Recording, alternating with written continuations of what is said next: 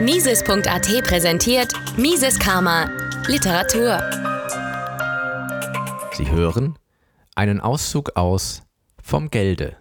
Briefe eines Bankdirektors an seinen Sohn von Alfred Lansburg alias Argentarius. Erschien 1921 im Bankverlag. Berlin, 5. Januar 1921. Dritter Brief. Das Geld. Ein Recht? Gibt es zu wenig Geld? Der Staat und das Geld. Einen Satz, mein lieber James, kannst du dir gar nicht fest genug in deinen Verstand hämmern. Der Satz, der die Quintessenz meines vorigen Briefs ausmacht, lautet Geld ist die Verkörperung eines Güteranspruchs, der dadurch entstanden ist, dass jemand etwas geleistet, die Gegenleistung aber noch nicht erhalten hat. Oder kürzer, Geld verkörpert den aus einer Leistung entstandenen Anspruch auf gleichwertige Gegenleistung. Dieser Satz ist das A und O der ganzen Geldlehre. Aus ihm ergibt sich alles, was über das Geld zu sagen ist, eigentlich von selbst. Würden nur alle Völker sich diesen harmlosen Satz einprägen und niemals gegen seinen Sinn verstoßen, so würde es in der ganzen Welt keinen Geldelend und keine Valutafrage geben. Sobald der Anspruch auf Gegenleistung, den jeder marktmäßige Güteraustausch zur Folge hat, durch das Geld gesichert wird, geht mit ihm eine äußerliche Veränderung vor sich. Du erkennst das sofort, wenn du dir einen konkreten Fall vorstellst. Denk dir einen Arbeiter, der für 200 Mark Arbeit geleistet, das heißt, sich einen Anspruch auf Güter im Wert von 200 Mark erworben hat. Er hat diesen Anspruch bis zum Zahltag ausschließlich gegen seinen Arbeitgeber. Bis zum Zahltag gewährt jeder Arbeiter seinem Arbeitgeber Kredit. In dem Moment aber, wo dieser dem Arbeiter die 200 Mark auszahlt, fällt der Anspruch gegen ihn selbst fort. Die beiden sind quitt. Dadurch ist aber nicht etwa auch der Anspruch an sich erloschen, vielmehr bleibt derselbe im Geld verkörpert, in der unveränderten Höhe von 200 Mark bestehen. Nur richtet sich der Anspruch jetzt nicht mehr gegen einen Einzelnen, den Arbeitgeber, sondern gegen die Gesamtheit, den Markt. Der Arbeiter kann die ihm für seine Zeit zugesicherte Gegenleistung nunmehr einkassieren, wo und in welcher Form er will. Er kann sich beim Schuster ein paar Stiefel, beim Kaufmann Lebensmittel und Zigarren, beim Gastwirt Bier kaufen. Erst wenn er das getan und seine 200 Mark ausgegeben hat, ist sein Güteranspruch erloschen. Dann erst ist der Zweck des Tausches erfüllt, den der Arbeiter mit seinem Arbeitgeber vorgenommen hat. Er hat für seine Arbeitsleistung Stiefel, Lebensmittel, Zigarren und Bier eingetauscht. Der Empfang des Geldes war nur eine Zwischenstufe, die notwendig war, weil der Arbeitgeber die Waren, die der Arbeiter zu erhalten wünschte, nicht selbst hatte, weil es somit einer Garantie bedurfte, dass der Arbeiter die durch seine Hände Arbeit verdienten Waren auch wirklich irgendwo erhielt. Halte das Recht fest, mein Sohn. Solange jemand für seine Leistung keinerlei Gegenwert, auch nicht in der Interimsform von Geld erhalten hat, besitzt er lediglich einen Anspruch an eine bestimmte Person, nämlich eine Forderung an den Empfänger seiner Leistung. Sobald aber derselbe jemand Geld für seine Leistung erhalten hat, besitzt er eine Forderung an die Allgemeinheit. Im ersteren Fall, das heißt, solange der Leistende noch einen Anspruch an eine einzelne Person oder ein Guthaben bei dieser Person hat, nennt der Sprachgebrauch das Verhältnis zwischen den beiden Parteien ein Kreditverhältnis. Im zweiten Fall, wenn also der Leistende Geld erhalten hat, spricht man, obwohl sich in der Sache selbst eigentlich nichts geändert hat, nicht mehr von Kredit, sondern von Kaufkraft. Man sagt, der Geldempfänger könne am Markt eine so große Kaufkraft ausüben, wie in dem empfangenen Geldbetrag ausgedrückt ist. Streng genommen besteht aber auch jetzt noch ein Kreditverhältnis. Der Geldempfänger hat nach wie vor seine Forderung, nur dass er diese Forderung nicht mehr gegen eine einzelne Person, sondern gegen die Gesamtheit hat, die den Markt ausmacht. Wir sind jetzt so weit, lieber James, dass wir wissen, was das Geld seinem Wesen nach darstellt und welches seine wichtigste Funktion ist. Um es kurz zu rekapitulieren, das Geld stellt ein attestiertes Recht zum Bezuge von Gegenleistungen dar, denen entsprechende Leistungen vorangegangen sind, und seine Hauptfunktion besteht darin, diese Gegenleistungen von dem Markt auf den Empfangsberechtigten zu übertragen. Aber damit sind wir noch immer sehr weit vom Ziel. Wir stehen noch vor einer ganzen Reihe ungelöster Fragen. Und zwar drängen sich uns vor allem drei Fragen auf. Erstens, Wie viel Geld, wie viel Kaufkraft muss in einem Land existieren? Zweitens, wie viel Marktware erhält man für das einzelne Geldzeichen, das heißt, welchen Wert hat das Geld? Und drittens, wie entsteht das Geld? Im Grunde beantworten alle diese Fragen sich von selbst, sobald man im Geld nur das sieht, was es ist, nämlich ein Bezugsrecht und immer daran denkt, dass sich in ihm eine aufgeschobene Gegenleistung verkörpert.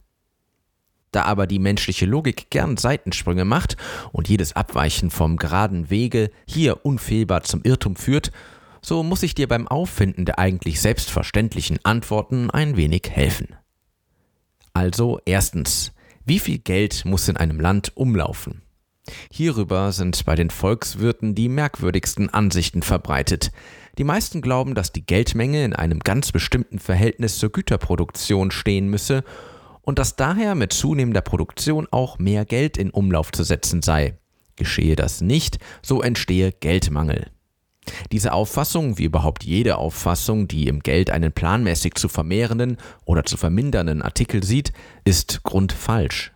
Sie ist genauso unsinnig wie etwa die Ansicht sein würde, man brauche nur die Eintragung in die Grundbuchblätter und Häuserkataster im Land zu vermehren, um die Wohnungsnot zu beseitigen. Man ist wohl imstande, greifbare Gegenstände, also Häuser und Wohnungen, zu vermehren oder zu vermindern. Aber man kann kein abstraktes Recht verdoppeln oder halbieren. Und das Geld ist nichts anderes als ein attestiertes Recht. Es ist, man kann das gar nicht oft genug wiederholen, das Recht auf eine Gegenleistung, das sich jemand dadurch erwirbt, dass er seine eigene Leistung hingibt. Für den Arbeiter, der seine Arbeitsleistung zum vereinbarten Preis von 200 Mark hingegeben hat, bedeutet das Geld, das er dafür empfängt, nichts anderes als das Recht, sich den vereinbarten Gegenwert durch Einkaufen von Stiefeln, Lebensmitteln, Bier usw. So zu beschaffen. Seine 200 Mark entsprechen genau der Gütermenge, auf die er sich durch seine Arbeit ein Anrecht erworben hat. Mit jedem Einkauf, den er macht, verringert sich sein Geldbestand, das heißt sein Anrecht auf Güter. Denn in der Höhe seines Einkaufs erhält er für seine Arbeitsleistung die entsprechende definitive Gegenleistung, wofür er natürlich die provisorische Gegenleistung, nämlich das im Geld verkörperte Recht zum Güterbezug, hergeben muss. Genau wie du im Theater deine Garderobenmarke, dein Recht zur Abhebung eines Mantels und eines Huts in dem Moment einbüßt, in dem du die Sache in Empfang nimmst. Jeder Mensch, der einen Tauschakt vorgenommen, den Gegenwert, auf dem es ihm ankommt, aber noch nicht erhalten hat, besitzt Geld, das heißt ein beglaubigtes Recht zur Erhebung des Gegenwerts in Natura. Und jedes Geldzeichen, das im Land existiert, bedeutet, dass irgendjemand einen Gegenwert, auf den er einen Anspruch besitzt, noch nicht in Empfang genommen hat. Daher kann es eigentlich nie zu viel und nie zu wenig Geld geben. Es läuft immer genauso viel Geld in einem Lande um, wie Tauschakte zwar vorgenommen, aber nicht vollständig erledigt, sondern sozusagen noch in der Schwebe geblieben sind. Denn das Geld ist ja gerade die Bescheinigung, dass ein Tauschakt erst zur Hälfte durchgeführt worden ist, weil der zum Empfang der Gegenleistung Berechtigte diese noch nicht in Händen hat. Es ist zugleich das Rechtsdokument, das seinen Inhaber zum Bezug der Gegenleistung legitimiert. Da somit die Geldmenge im Land immer genauso groß sein muss wie die Summe aller noch nicht in Anspruch genommenen Gegenleistungen, so vermag ich beim besten Willen nicht einzusehen, wie man die Geldmenge von Staatswegen vergrößern oder verkleinern kann. Jedes willkürlich neu geschaffene Geldzeichen bedeutet ja einen Rechtstitel zum Bezuge einer Gegenleistung, obwohl niemals eine Leistung stattgefunden hat, die sie rechtfertigt. Es bescheinigt einen in der Schwebe gelassenen Tauschakt, der in Wirklichkeit gar nicht vorgenommen worden ist und ist daher gewissermaßen eine Fälschung. Umgekehrt bedeutet jede willkürliche Verringerung des Geldumlaufs, jede Vernichtung von Geldzeichen eine Annullierung von wohlerworbenen Rechten auf Gegenleistung und somit einen Gewaltakt. Ich möchte fast mit dir wetten, lieber James, dass ich den Einwurf kenne, den du hier machen willst. Wenn der Staat neues Geld schafft, so ermöglicht er dadurch eine große Zahl neuer Tauschakte. Tausende, die vorher nicht kaufen konnten, können es jetzt. Es entsteht eine Nachfrage am Markt, welcher die Erzeuger zwingt, mehr Güter herzustellen, welche also die nationale Produktion hebt. Der vermehrten Geldmenge steht dann eine vermehrte Gütermenge gegenüber, sodass der im neuen Geld verkörperte Anspruch vollauf befriedigt werden kann. Habe ich recht?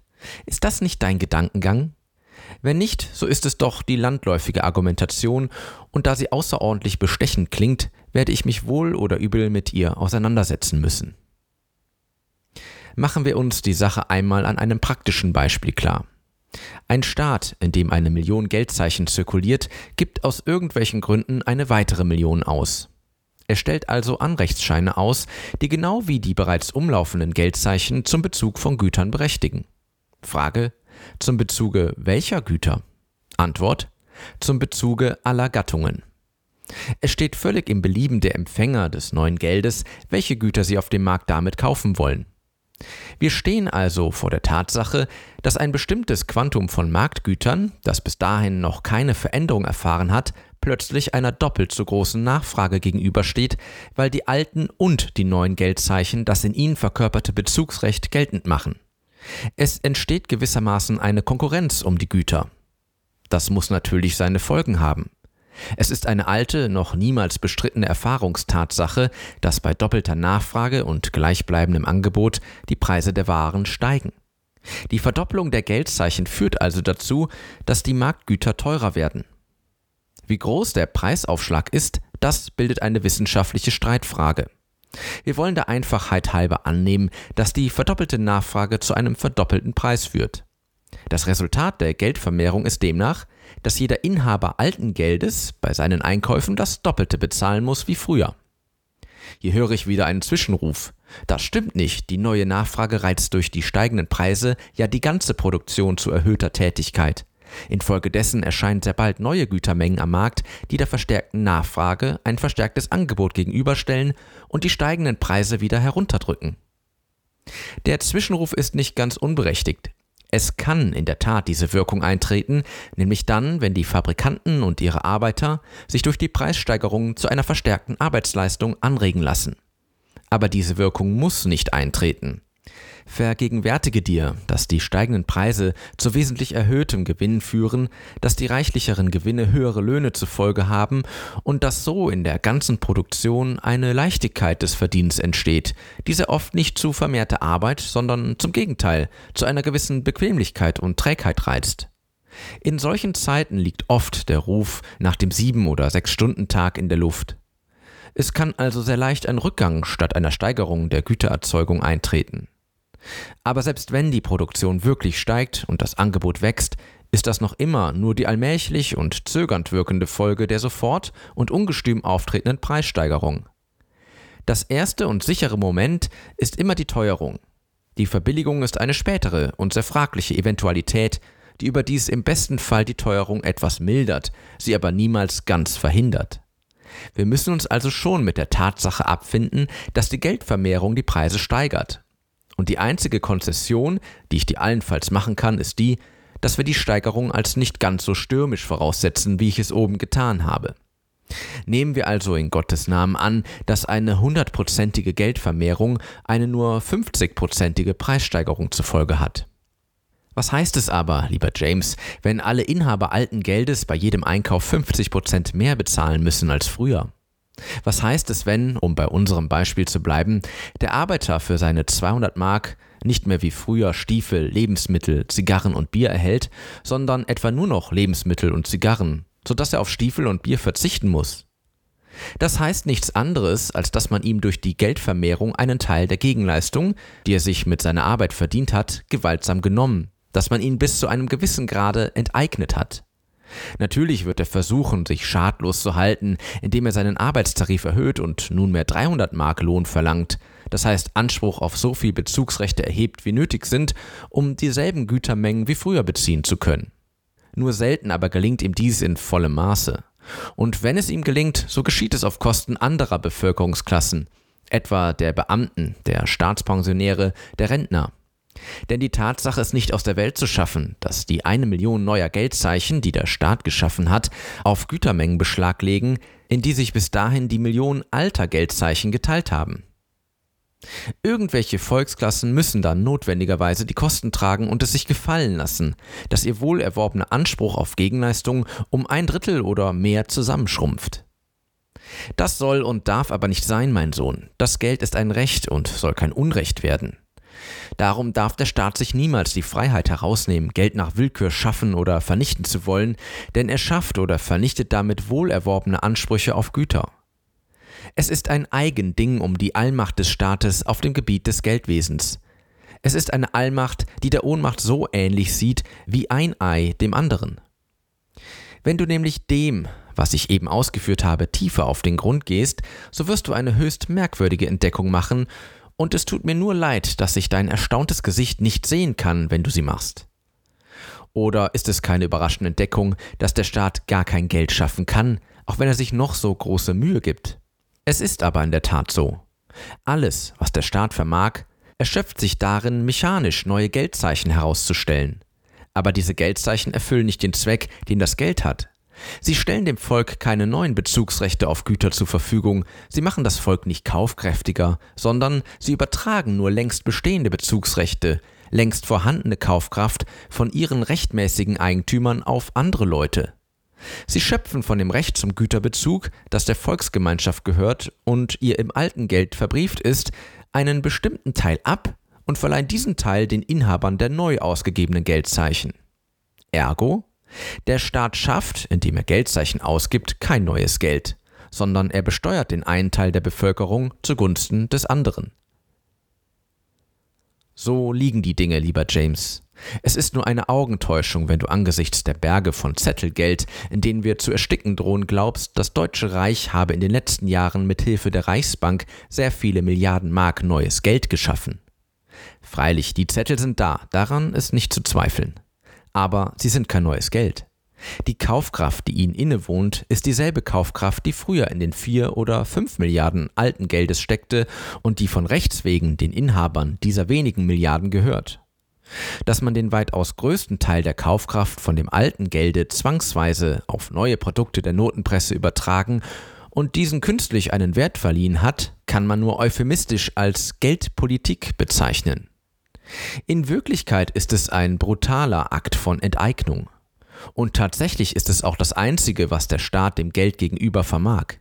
Er kann Geld, das heißt Güterbezugsrechte, immer nur enteignen, niemals neu schaffen. Dass der Staat nicht imstande ist, Geld zu schaffen, wenn er es für nötig hält, schadet aber absolut nichts. Denn Geld ist ja kein Selbstzweck, sondern nur ein Mittel zum Zweck der Verkehrserleichterung. Und es ist in jedem Land, in dem der Staat keine Torheiten macht, immer genauso viel Geld vorhanden, wie für diesen Zweck nötig ist. Das Geldwesen regelt sich automatisch und der Staat hat weiter nichts zu tun, als den Geldautomaten technisch in Ordnung zu halten. Für schöpferische Betätigung ist hier kein Platz. Und es ist ein verhängnisvoller Irrtum, wenn zahlreiche Volkswirte glauben, das Geld sei ein Geschöpf der staatlichen Rechtsordnung. Wessen Geschöpf das Geld nun aber in Wirklichkeit ist? Hab einige Tage Geduld, mein Sohn, und du wirst es wissen. Für heute weigert sich meine Feder, ihren Dienst weiter zu verrichten. In Liebe, dein sehr ermüdeter Papa. Mises Karma, der freiheitliche Podcast. Eine Produktion von Mises.at. Hat Ihnen diese Folge gefallen? Dann teilen Sie diese Episode in den sozialen Netzwerken und hinterlassen Sie eine Bewertung auf Apple Podcasts. Um keine Folge zu verpassen, abonnieren Sie Mises Karma auf Spotify, Apple Podcasts, Deezer, Google Podcasts, Amazon Music, YouTube und überall dort, wo es Podcasts gibt. Für Anregungen, Fragen und Kritik nutzen Sie das Kontaktformular auf miseskarma.de.